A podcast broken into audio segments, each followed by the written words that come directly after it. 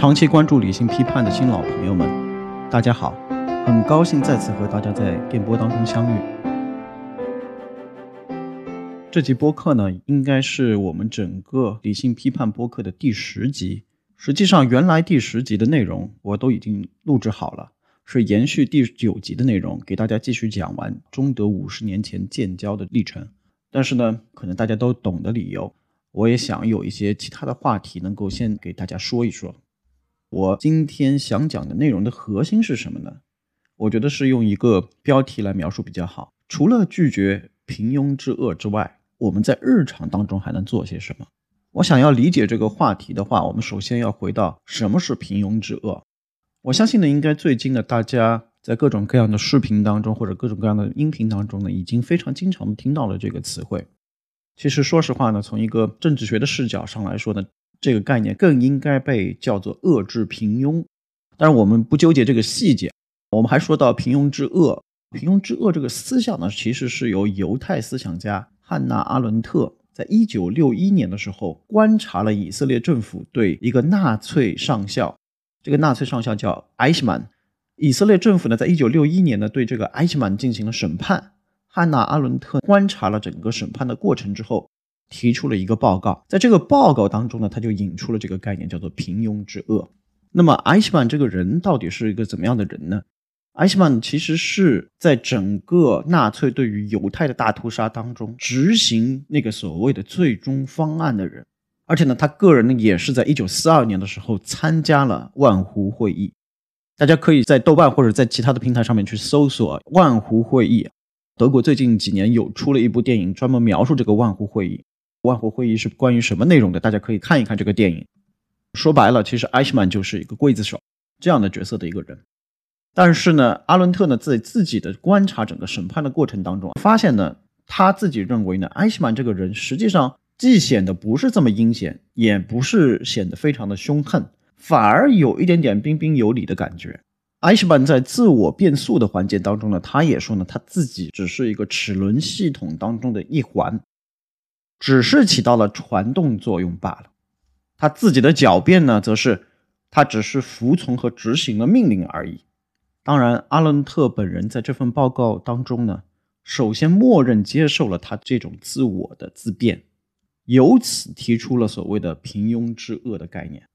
但是我个人认为，这里是阿伦特的作品的一个非常大的瑕疵的地方，也就是说，这些纳粹分子，这些埃希曼们。真的是没有一种自我的热情在其中吗？这是一个非常迟疑的问题，非常值得探讨的问题。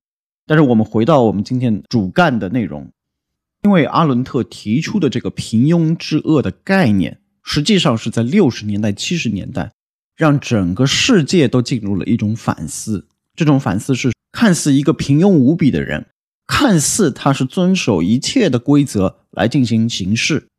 但是为什么他会制造出来的不是善而是恶呢？我引用阿伦特自己的话来进行回答，我觉得是非常有核心意义的。这句话的原话是：恶来源于思维的缺失，当思维坠落于恶的深渊，试图检验其根源的前提和原则时，总会一无所获。恶泯灭了思维，这就是恶的平庸性。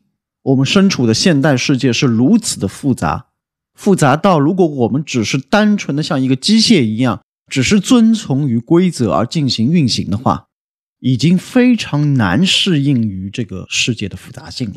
在这里，我必须强调，我并不是说我们要打破规则，不断的违反规则，而恰恰规则是保障我们这个常规社会运作的一个重要的基础。但是我们现在处于的时代是一个每天都会发生很多你身边或者在更大的层面上的非常规的情况，我们必须要开始动用我们自己的思考，这种思考应该是超越规则的，这种思考是应该 case by case，每一件事都应该来进行甄别的。所以我这一集的播客说出我一个个人的观点，我是希望我的听众朋友们能够不仅是自己。而且能够鼓励自己的朋友、自己的爱人、自己的家人们践行这一套自我思考。我继续再说回来，埃希曼的故事。那是不是在当时的那个时代当中就不存在拒绝了平庸之恶的人呢？当然不是。我们都看到过那个电影《辛德勒的名单》。其实我这一期节目当中还想介绍另外两位来自我们东方的辛德勒。第一位先生的名字叫做何凤山，凤是凤凰的凤，山是山高水远的山。何先生当年正好是国民政府驻维也纳的外交官。一九三八年水晶之夜之后，整个纳粹当局对于犹太人的破坏就在不断的升级，而且在一九三八年的七月份，在法国召开了一个国际难民会议，在这个会上有差不多三十二国，包括美加澳、爱尔兰、新西兰这些国家，都拒绝了犹太移民。但是何凤山却顶着各种各样的内部和外部的压力，给犹太人签发了大约两千份签证。后来甚至有一段时间呢，纳粹当局就找了一个理由，说当时的国民政府驻维也纳的总领馆，实际上他用的这一块房产是犹太的房产，所以把这块房产给没收了。何凤山先生虽然向上级申请了经费，但是被国民政府所拒绝。然后何凤山先生呢，还自掏腰包，在一个小街小巷当中继续发签证。哪怕到了一九三九年，他已经被国民政府的外交部记了一次过，但是他仍然坚持这个行为。而且实际上呢，并不是只有何凤山一个例子，还有一位王替夫先生。替是替别人做事的替，夫是夫人的夫，日后被称为东北辛德勒。王替夫先生的人生经历更加传奇，他的整个人生实际上已经活了好几个人的人生。但是我们这一集还是聚焦于他在担任伪满的外交官的时候的事情。他当时呢是伪满驻柏林公使馆的一个低阶的外交官。王先生当时呢，也是无视了伪满政府让他停止办理签证的要求，并且用没有接到伪满外交部的这个命令作为理由，同时呢，刻意的回避日籍上司的监视。在一九四零年的五月，他就自行签发了五千份签证给犹太人。这两位先生最后的官职都并不能算得上是特别高，也许从当时的世俗角度上来说。他们还是他们事业上的失败者，但是我相信，在他们之后的波澜起伏的一生当中，他们对于他们当时的决定都是绝无后悔的。实际上，也让他们的生命可能比其他世俗意义上更为成功的人具有更大的意义。所以，这就是我今天播客的第二点。其实，我们每一个人身体里。都住着一个艾希曼，但是我们怎么用我们自己的思考来压抑与克制这份恶，而崇尚这份善，这是需要我们思考，也需要我们勇气的。我今天想说的第三点是，我希望我的播客的听众们，并不是只是把这些思维思想停留在自己的脑海当中，除了这些思辨之外，我们还需要有理性的行动，也需要有方法和技巧。在过去的几天当中，我看到了微博上，看到了各种各样的平台上，有一些名家们崇尚的这种消极的方式，我个人是并不认同。每个人心中的社会变好，它并不是天上掉下来的，也不会有任何人送给你，这需要我们自己的积极的参与和改变才可能发生。具体是什么呢？我会给大家举几个例子。第一个例子是最近我自己住的小区里。有一位带娃的妈妈和其他几位有识之士正在重新组建我们小区的业委会。他们通过微信的方式，通过拜访的方式来一家一户的进行询问。我也充分的了解了他们的目标以及他们希望会实现的愿景，并且非常认真的给予了他们反馈。在他们也非常认真的给予我的反馈之后，我选择支持他们。大家可以仔细的查阅一下关于业委会、关于居委会的民法典的叙述，特别是我知道我们有很多的听众，他可能住在各种各样不同的小区，还不一定有业委会，但是他有居委会。大家可以仔细的研究一下居委会的规则。希望我的听众如果是一个年轻人的话，应该除了自己的工作时间之外，能够匀出自己的时间，去参与到这些居委会的工作当中，去参与到这些居委会的基层选举当中，去了解他们的流程，去知道他们是怎样运行的。也许你们参与到这样基层组织、基层民间组织的选举还为时过早，但是你们的存在就已经实际上起到了一定的监督的作用，而你们对于整个流程的熟悉。整个规则的运行，这都是对于你们未来的重要的训练。具体怎么操作，我其实已经在我的微博上有写了。咱们现在的很多的居委会的电话都是可以公布出来的，你可以在他们的工作时间去拜访他们，也可以给他们打电话。一般这些人可能还是比较讲理，你就以比较谦卑的态度去跟他们说：“我是这个小区的居民，我想旁观一下，或者我想参与一下你们的活动。”以这个作为介入，来了解这些基层组织的真正的运行的这些规则，这就是所谓的公众参与啊！而且这是法律的制定者赋予我们的权利啊！对于别人的争取，对于别人的努力，我们选择熟视无睹，选择漠然，在常规的时候，这种权利离我们越来越远。那你到了非常规的时候，你怎么能够来主张这些权利呢？还有我刚才说的要注意方法的问题，一定要注意方法。什么叫注意方法？你首先要熟悉规则，你首先要熟悉相关的法律。我们现在是一个较为开放的社会，你都可以从互联网上面获知很多这方面的别人的经验或者经历，这是一方面。第二方面呢，就是我们仍然是年轻人，我们态度谦卑，我们抱着我们是来学习的这个态度。我举我自己的一个例子。我除了参与到这些我们小区内的这些社会组织的活动当中之外，我也会尽力的去参加很多官方的社会组织。我记得我有一次，在我海归之后回到上海之后啊，我就参与到了另外一个社团组织的活动当中。这个社团组织当中的第一次碰头，在这种第一次碰头当中呢，你就要简短的介绍自己的学习背景、工作背景等等之类的信息吧。而社团组织当中的领导也会在下面认真的听取你介绍的信息。我当时呢就说了，因为我自己是学了政治学的，所以呢我对于我们的这个社团组织呢非常感兴趣。我希望能够来学习，也是从各位海归前辈的身上能够学习到很多的东西。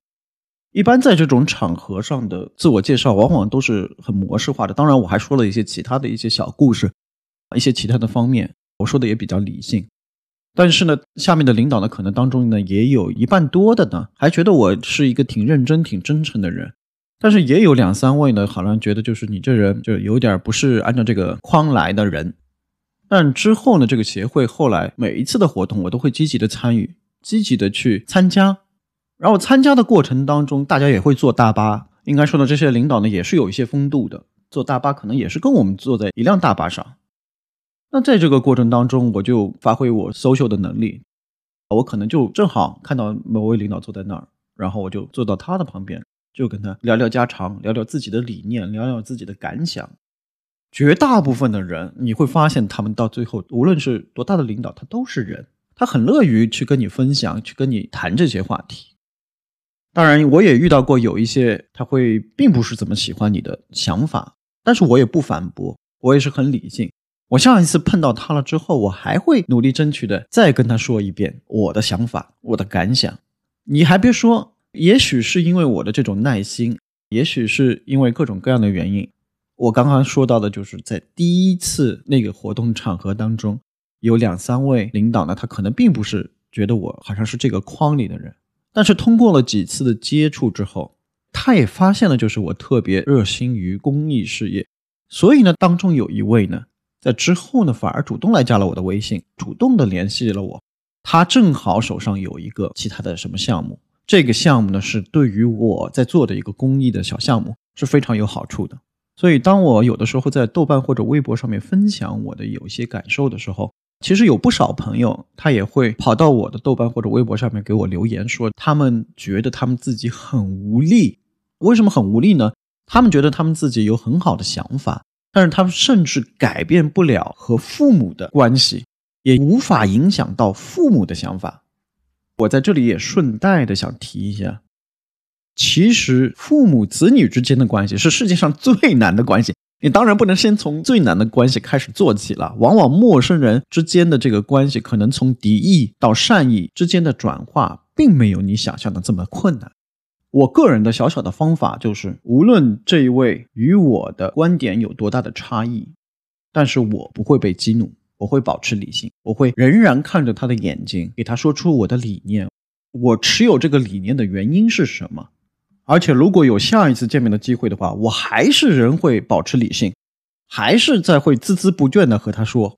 所以，我最后来总结一下，我这一期播客到底想要说什么。第一点，其实我们每一个人身上都还有艾希曼的影子，也都可能存在于平庸之恶。我们通过自己的思考能够抑制它。我也希望我的听众们能够把这个思想能够传播给自己的爱人。传播给自己的父母，传播给自己的亲人，使他们也能够知道我们是在这么思考的。第二点是不要消极，我们要积极的参与，这是很多人给我们争取来的权利，我们一定要积极的去参与。我讲了很多的历史，千年以来中国最大的问题就是社会太弱。但是，如果我们只有空谈而没有自己积极的去参与的话，那个社会永远是弱的。第三点就是，我们参与必须要讲究方法和技巧，我们要保持理性。如果时机还不成熟，我们就在旁边作为学习者，我们的存在就是监督。如果时机成熟的话，我们当然要进行积极的尝试，努力将善与美这些理念推向社会。而推向社会，只靠写的文字，只靠微博，那是不够的。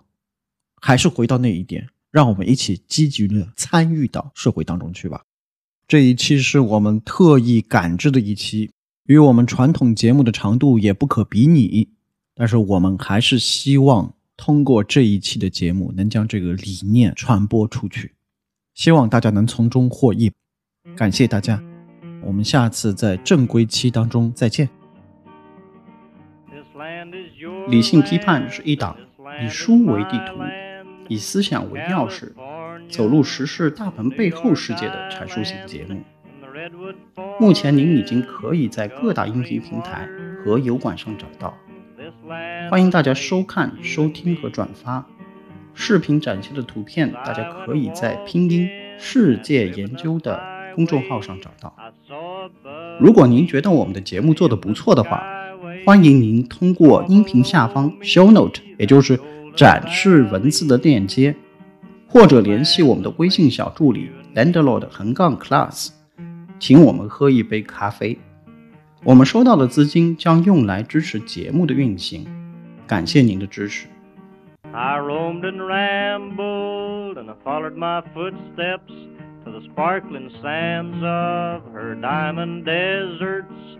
All around me a voice was sounding.